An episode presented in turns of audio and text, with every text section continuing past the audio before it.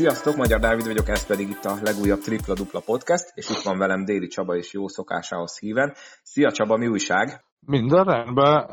Tegnap ugye forduló volt, én Falco meccset láttam, illetve utána a tévében a második félidőt hosszabbítást a Sopron meccset, Sopron Albacompot, illetve belenéztem a Körmend meccs, Oroszlány meccsbe is ma reggel, úgyhogy kezdhetjük is szerintem. Az jó, mert én meg ugye kim voltam a Szolnok Kecskeméten, beszélni fogunk mindenről. Mielőtt belevágunk, mindenkit szeretnék emlékeztetni arra, hogy iratkozzon fel a podcastra abban az applikációban, amelyikben hallgatja, illetve lájkolja a podcast Facebook oldalát és kövessen Instagramon, ha ezeket megcsináljátok, akkor nem fogtok lemaradni egyik érkező epizódról sem, és aki még nem hallgatta meg az előző Perzolival készült beszélgetést, az mindenképp pótolja, nagyon jó, rengeteg kérdést küldtetek, ugye hallgatói kérdezfelelek epizód volt, szerintem nagyon jól sikerült, érdemes meghallgatni.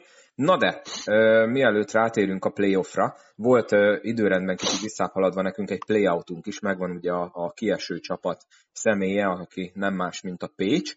Csaba, az lenne a kérdésem, hogy meglepő-e, hogy 3 mérkőzés kellett ehhez, vagy igazából ez is azt mutatja, hogy azért a Pécs akármennyire is ugye rossz formában volt, meg mi is itt lesajnáltuk őket párszor a podcastben, meg szerintem az egész kosártársadalom. Nagyot küzdöttek, de aztán végül ugye a atomerőmű érvényesítette a hazai pálya előnyét, és 3 mérkőzés után bent maradt az első osztályban. Ehhez nagyon nincs mit hozzáfűznem, tehát elmondtál gyakorlatilag mindent. Nagyon sokszor beszéltünk. Tehát a Pécs egyértelműen a ötlégiós, és ugye ott nagyon sokat vártak a bírótól, Bíró Olivértől és az Illés Mátétól. Hát ők nagyon kevés alkalommal tudták igazolni a velük kapcsolatos reményeket. És amikor az ötlégiósos kontingest vártuk, hogy följavítsanak, akkor igazoltak 2 olyan játékost, aki nem segítette a PVSK-nak a programját. Sem a Carpenter, sem a Donaldson nem azt a szintet hozta, amire szüksége van a Pécsnek. A Paxról is lehetne beszélni többet. Ez a Pax megmenekült. Építsen, azt kívánom nekik, hogy építsenek jobb csapatot. Úgy hallani, hogy a Csirke Ferenc lesz az edző, örülök neki. Nagyon komoly hozzáadott értéke van a csapathoz, hát első a régiós kiválasztás, illetve a koncepció kidolgozása. Én egy lényegesen üzőképesebb, erősebb Paksra számítok a következő évben. A PVSK-nál pedig minél előbb jussanak vissza, szükség van egy pécsi csapatra A csoportba, tegyenek meg mindent abba annak érdekében, hogy rögtön az első éve jussanak vissza. Egy megtisztulás, egy újratervezéske, és akkor ez talán fog is menni. Ha már ugye szó van arról, hogy a Pécs kiesett, megvan a feljutó is, a B csoportba is véget ért a döntő, ott pedig a Honvéd Jászberény döntőből, hát talán nekem meglepetés volt, hogy ennyire sima lett, ugye 3-0-ás söpréssel jutott föl a Budapest Honvéd, és akkor rossz idő után újra lesz fővárosi első osztályú csapat.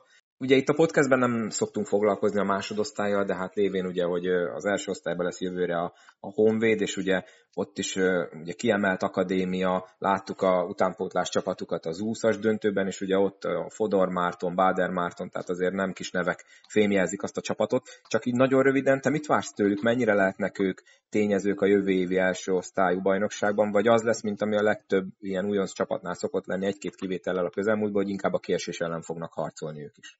Én szeretnék erős Honvédot látni. Akár olyat, aki már rögtön a felsőházért is játszik.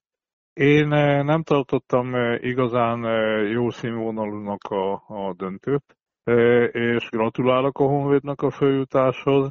Egyértelmű számomra a dolog, hogy jók az elképzelések, nagyon szép szisztémája van a Honvédnak, de nincs tartalma, ugyanis a játékos állomány a följutó játékos állomány kimondottan gyenge. A légiós se lehet szerintem már csoportba használni.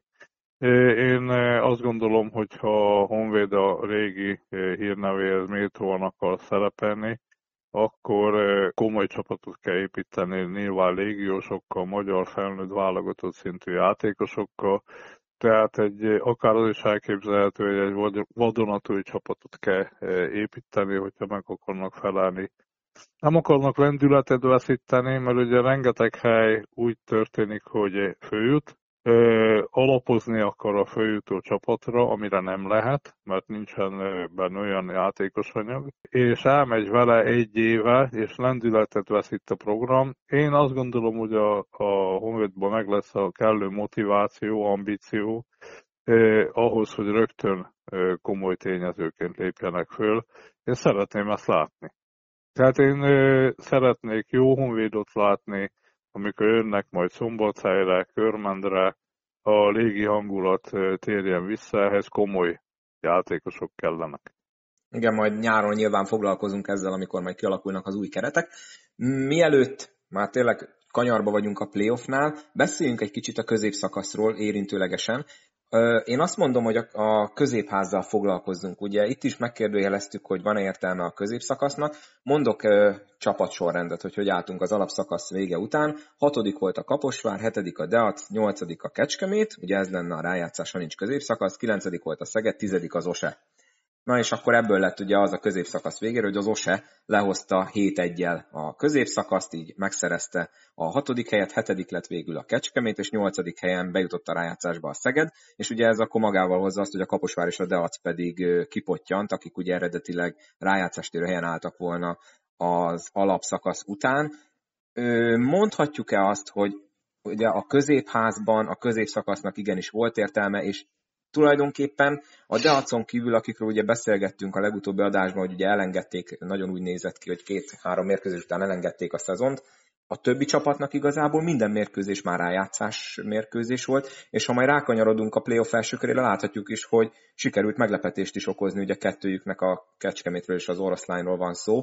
Tehát itt azért tényleg tulajdonképpen minden meccsen vér folyt, annyira komoly volt ez a középszakasz ezeknek a csapatoknak.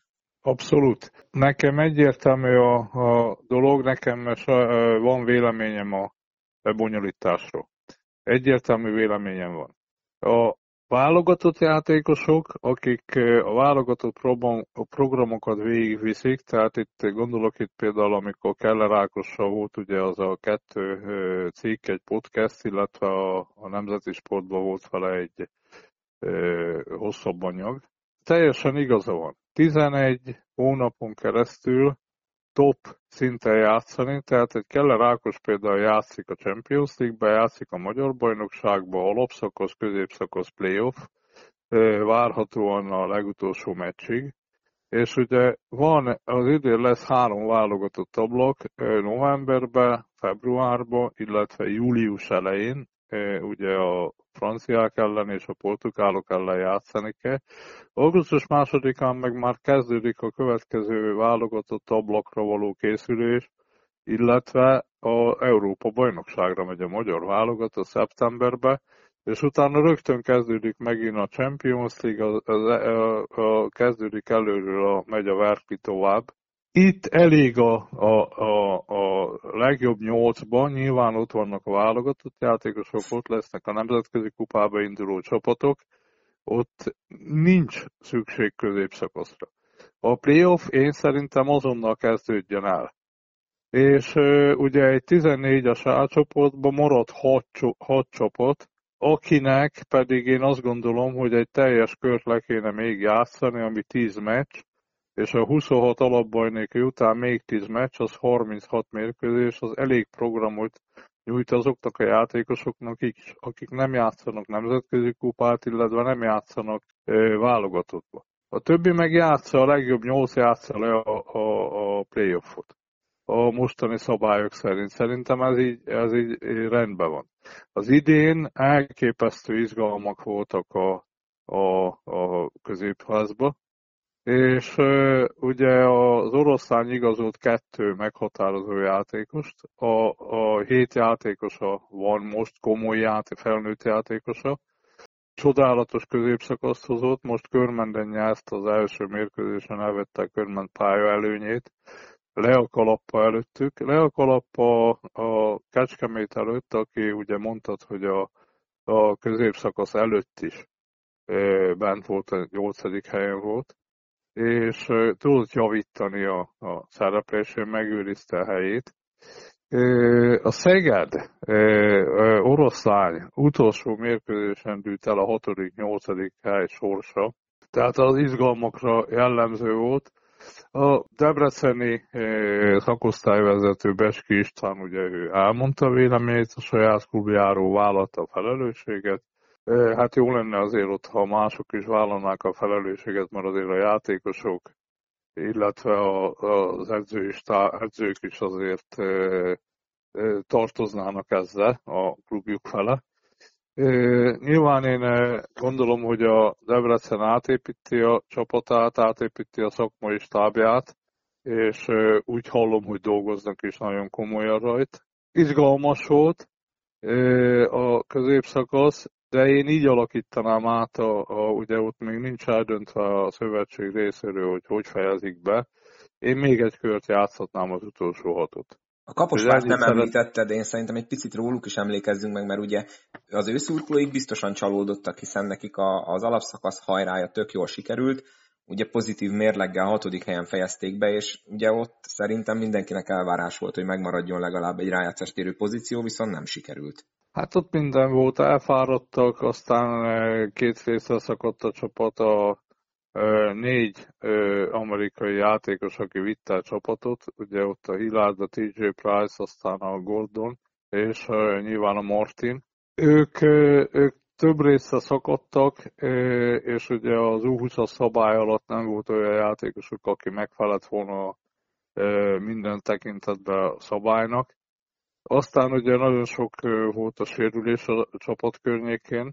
Nem úgy teljesítettek a végén, ahogy egyébként a teljes bajnokságban. Egy értékes szezonja volt a kaposvári kosárlabdának, de nem tudták befejezni.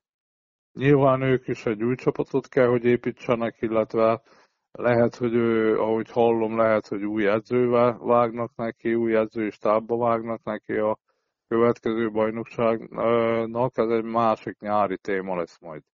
Menjünk akkor a felsőházra, itt ugye egyetlen változás történt, a Sopron és az Alba cserélt helyet, pont egy utolsó fordulós mérkőzésen Fehérváron sikerült nyerni a Sopronnak, és ezáltal övék lett a pályelőny, ami ugye rögtön el is veszett tegnap az első körben.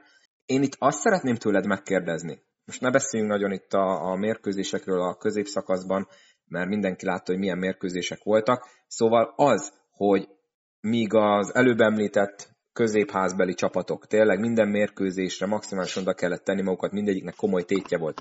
A felsőházban meg hát voltak, nem mondom, hogy sörmeccsek, de igazából látszott, hogy nem mindenki teszi oda teljesen magát, akinek ugye volt kisebb nyavajája, az inkább nem játszott, hogy felépjön a rájátszásra. Tehát ez a fajta különbség, hogy nem kellett 100%-on pörögni, ez esetleg lehet-e annak az oka, hogy tegnap ugye több papíron ránézésre meglepő eredmény is született, vagy másban keresendő ez? Na most itt a felsőháza kapcsolatban az az első dolog, hogy a Falco 6 magyar válogatott játékos birtokol, és 3 jó légiósa van, nem extra, de jó. És őnekik van meg az utolsó években, folyamatosan döntőket játszanak, és ők Champions League-be edződnek, és a játékosaik ugye a válogatottban alapemberek. A Falco kiemelkedik a bajnokságból. Tehát egyértelműen már az alapbajnokságban is olyan előnyre tett szert, hogy ugye a felsőháznak a izgalmassági fokát ugye rontotta, hogy az első hely nagyon hamar eldőlt. A Falco nagyon szépen építkezett a playoffra, a fiatal játékosokat is használt, olyan szerkezeteket próbált ki a Konakó edző, amiből most majd láthatjuk a playoffon, hogy lesz haszna. Na most, a második helyen ott a Szolnok biztosította a második helyét, tehát azért annyira rutinosak voltak, hogy ott rengeteg problémája volt a Szolnoknak ebben az időszakban, hogy a sérülések, meg pihentetés, meg egyéb, de megszerezte a második helyet, És ugye ott a Körmend volt egy időben úgy, hogy lehetett volna a Szolnok helyére kerülnie, illetve kerülhetett volna lejjebb is. Ők is a hazai mérkőzésen elsősorban realizálták a harmadik helyet. És igazi harc a negyedik-ötödik helyen alakult ki, és ugye egy székesfehérvári győzelmével Sopron szerezte meg a negyedik helyet, de aztán rögtön elveszett ugyanez ellen a csapat ellen a hazai pályán a pályaelőny. Az az érzésem, hogy akár 5 meccses mérkőzés sorozat is kialakulhat az Albacomp és a Sopron között. Volt ebben kevesebb izgalom volt, mint a középházba, de azért volt itt is, és hát látjuk most már a playoffot. Ugye a tegnapi nap Falco simán hozta a Szeged meccset, nagyon nagy biztonsággal, de a másik 3 meccsen vendég siker született, tehát az izgalmassági foka a playoffnak óriási lesz. Tehát itt akár emelhetnek ezek 5 meccses sorozatokra is a negyeddöntők. És akkor szerinted abban lehet valami, amit mondtam, hogy ugye a Kecskemét, az Oroszlány, ők ugye mindenképp olyan sorozatokból jönnek, amikor élethalál meccsek voltak, és igazából a Sopron Albát azt mondjuk, ugye a negyedik-ötödik párharca, ezt is vehetjük ide, de tehát lehet ebben valami, hogy sokkal jobban a toppon voltak, sokkal magasabb fokon égtek a Kecskemét és az Oroszlányi játékosok? Így első mérkőzésen? Tehát lehet, hogy kell egy kis ilyen aklimatizálódás a két piros-fekete csapatnak. Abszolút, illetve a Körmend nincs jó formában, nem is jó az irányultsága a csapatnak, tehát az utolsó hónapokban negatív az irányultsága a Körmendnek, és a Szolnoknál pedig nagyon nem jó formában vannak a játékosok, és nagyon sok egészségügyi problémájuk volt. Körmenden is nem jó formában van a Körmend, ezt be kell látni, ugye megvannak az okaik, ez az ő belügyük. A Szolnoknál is ugye kevés a kommunikáció, de azért mindenki tudja a kosárlabdás társadalomban, hogy nagyon sok egészségügyi problémájuk volt az idei szezonban. Tehát ez a két csapat nem volt jó formában. A Kecskemét pedig és az Oroszlány pedig a csúcsforma közelében vannak. Sőt, szerintem mind a kettő csúcsformában van, ez realizálódott. Amit te mondtál, hogy csatából jött ez a két csapat, ez nagyon látszik egyébként, és ezt abszolút adom. Az egyébként, hogy megint volt egy hét szünet, ugye múlt hét szerdán volt az utolsó középszakasz forduló, és ugye itt ezt többször beszéltük a szezon során, hogy mennyi sok üres járat van. Ez jó vagy rossz volt szerinted? Nyilván azoknak a csapatoknak, akiknek sok volt a sérültjük, most például az Olajra gondolok, ott ugye sokáig nem játszott Kovács Peti, a Bolyán Szubotics, ugye Tájvó meg Zsíros Peti tegnap se játszott, Young is ugye sokáig Maródi volt. Nyilván lehetne azt mondani, hogy ez jót tett, mert tudnak pihenni, de nem tudom, tehát te például meghagytad volna ezt az egy hét szünetet, ami volt itt a középszakasz? Meg abszolút... indokoltnak tartom. Kell készülni a playoffra.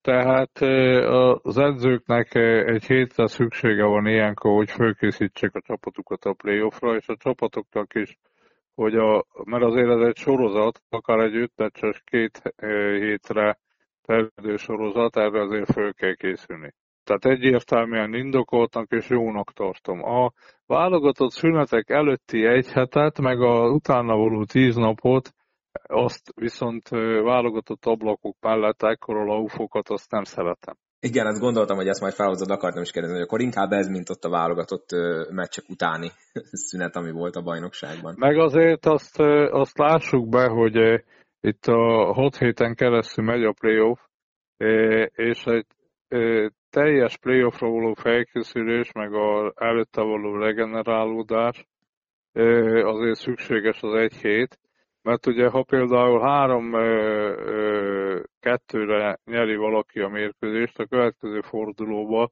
rögtön már szerdán kezdődik. Tehát előfordulhat olyan, hogy valaki szombaton fejezze be az előző kört, következő szerdán már menni kell tovább. Tehát sőt, vasárnap már... az a szombat, mert ha jól tudom, ugye...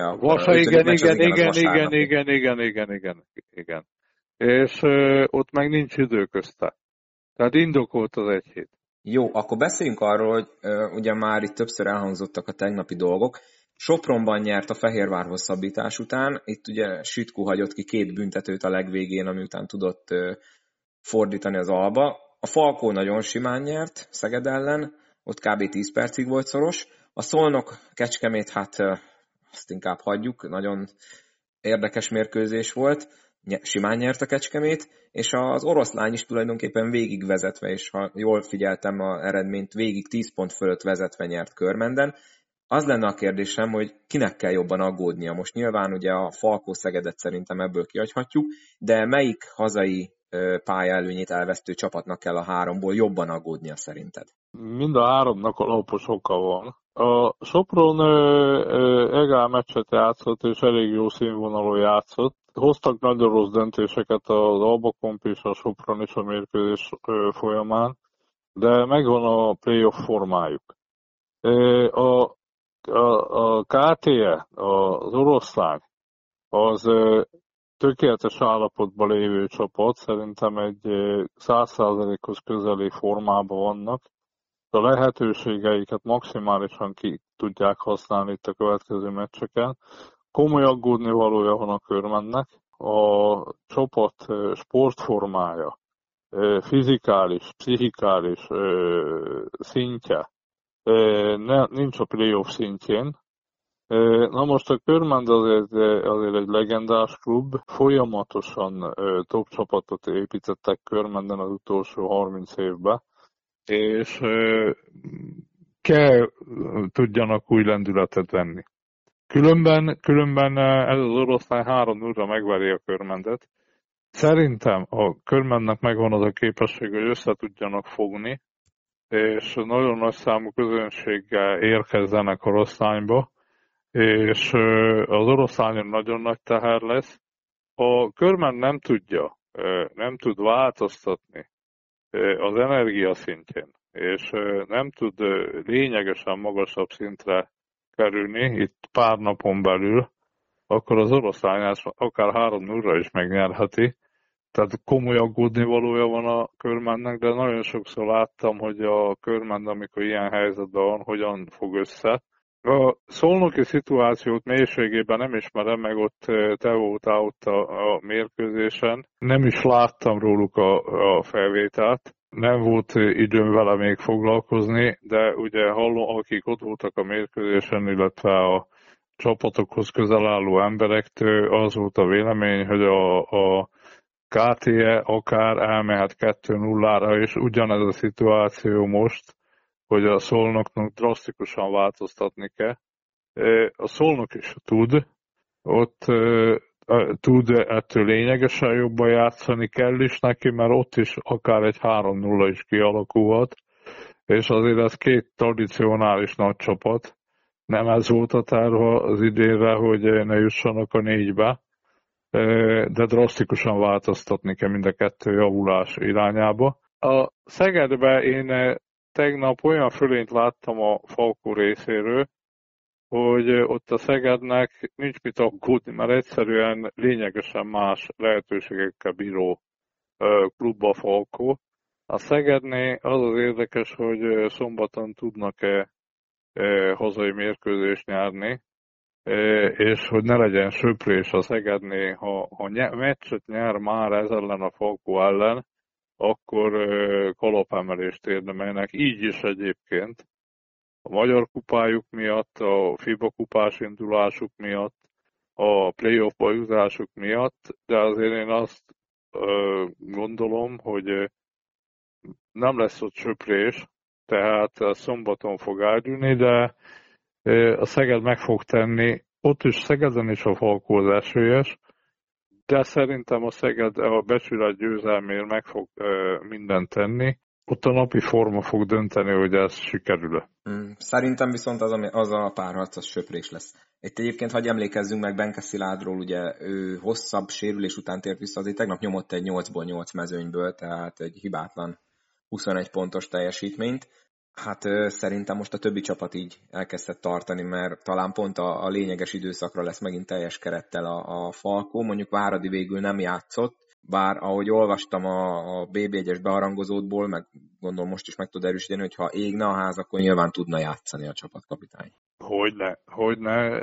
Őt Falco nagyon komoly szakmai stábban rendelkezik, ahol a kondícióedző és az orvosi stáb, aztán a gyógytornász rehabilitációs stáb is hát magaslatán volt az évközben, rengeteg dolgot kellett megoldaniuk.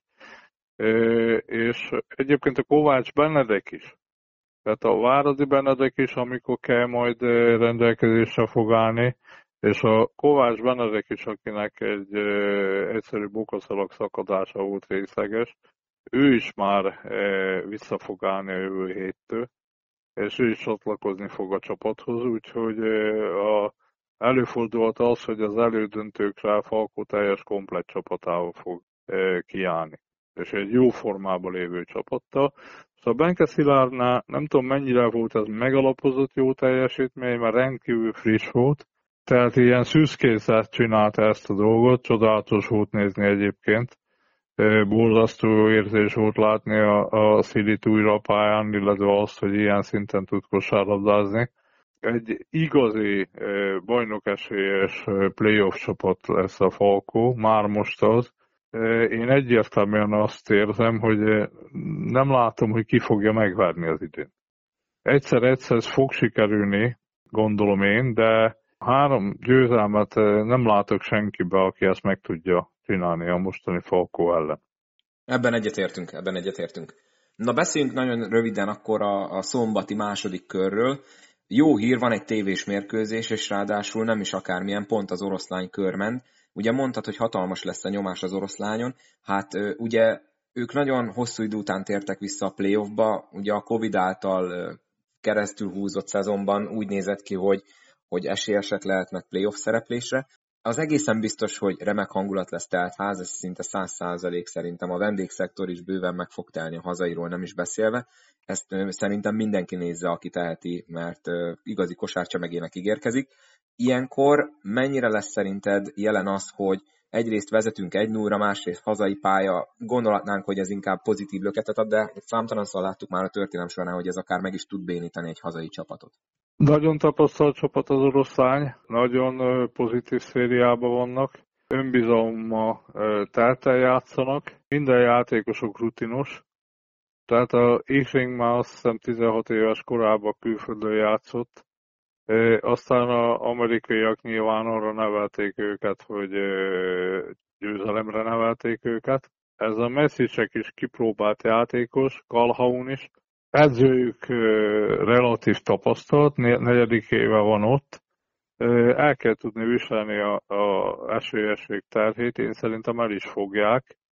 Tehát nem olyan személyiségekből, karakterekből áll az Oroszlány, aki megijedne a saját árnyékától. Sokkal érdekesebb nekem a Körmend, hogy egy ilyen egyoldalú mérkőzés után, egy hazai vereség után hogy tudnak talpra állni. Az Oroszlánnyal kapcsolatban nincs kérdésem. Ők magas szinten fognak teljesíteni. A Körmenddel kapcsolatban van.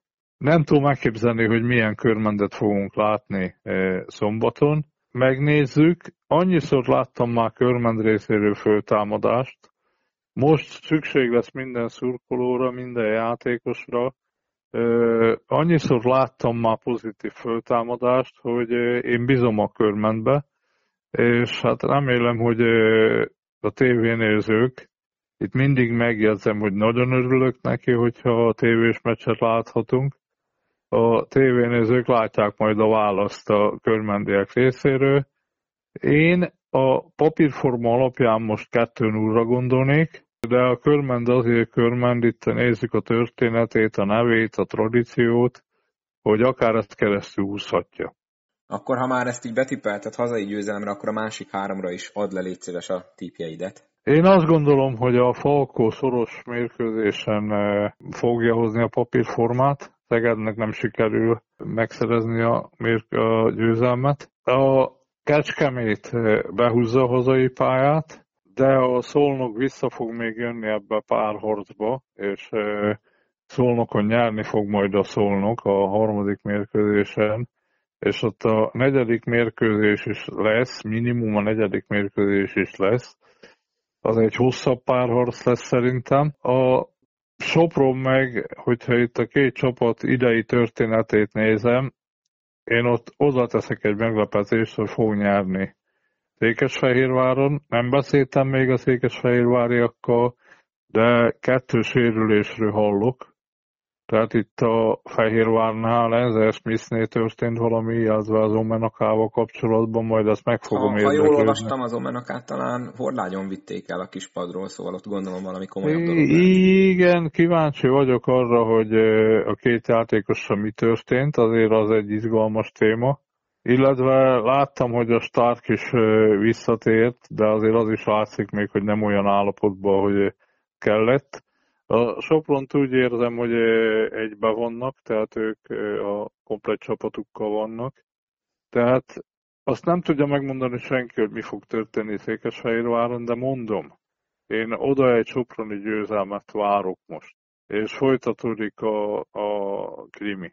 Igen, itt biztos komoly izgalmak lesznek. Én egyébként szintén azt mondom, hogy a Sopron szerintem nyerni fog. Én bemondom, hogy az olaj kijavítja ezt a tegnapi fiaskót.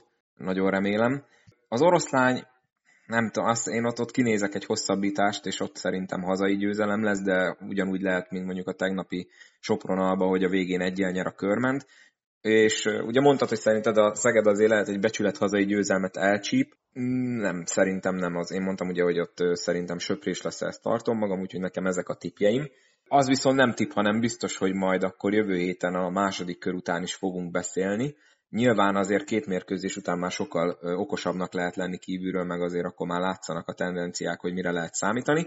Úgyhogy szerintem az is egy izgalmas beszélgetés lesz jövő hét elején. Nem tudom, van-e még valami, Csaba, amiről szerinted érdemes beszélnünk? Beszéltünk sok mindenről most, hát szombat után többet látunk. Igen, az tehát biztos. A szombat után azért az első 2 forduló lemegy, azután már sokkal többet fogunk látni. Nagyon kíváncsi vagyok a Szolnokra, meg a Körmendre, hogy tudnak-e drasztikusan szintet lépni, mert különben egyoldalúvá válhatnak azok a párharcok. Igen, azért 0-2-ről már elég nagy bravúrt kell végrehajtani, még hogyha látunk is ilyet a múltban, akár a olajra gondolok. Nagyon, itt egy döntőben a játék színvonalára vagyok én kíváncsi. Ott drasztikus javulásra kell. Igen, azt kell, hogy... Igen. Legalábbis az olaj részéről én ezt tudom mondani, hogy igen, drasztikus. És mindkét oldalon, tehát nem csak tegnap, nem csak a támadással volt gond, ugye a 75 dobott pont az nem a legtöbb, bár nyilván lehet ennyivel is nyerni, de a védekezés is elég katasztrofális volt. És gondolom ez a Körmendre is igaz lehet, hogyha 90 pontot tudtak kapni hazai pályán. Nyilván. Jó, Csaba, köszönöm szépen szokás szerint, hogy itt voltál. Találkozunk akkor jövő héten, amikor ugye a második körről fogunk beszélni. Nektek pedig köszönöm szépen, hogy meghallgattátok ezt az epizódot. Ne felejtsetek el feliratkozni, illetve a közösségi médiában, a Facebookon és Instagramon is lájkolni, illetve követni. Találkozunk legközelebb. Csaba, még egyszer köszönöm szépen, és akkor jó meccsnézést, meg szurkolást mindenkinek, neked is a hétvégén. Köszönöm szépen, Csaba.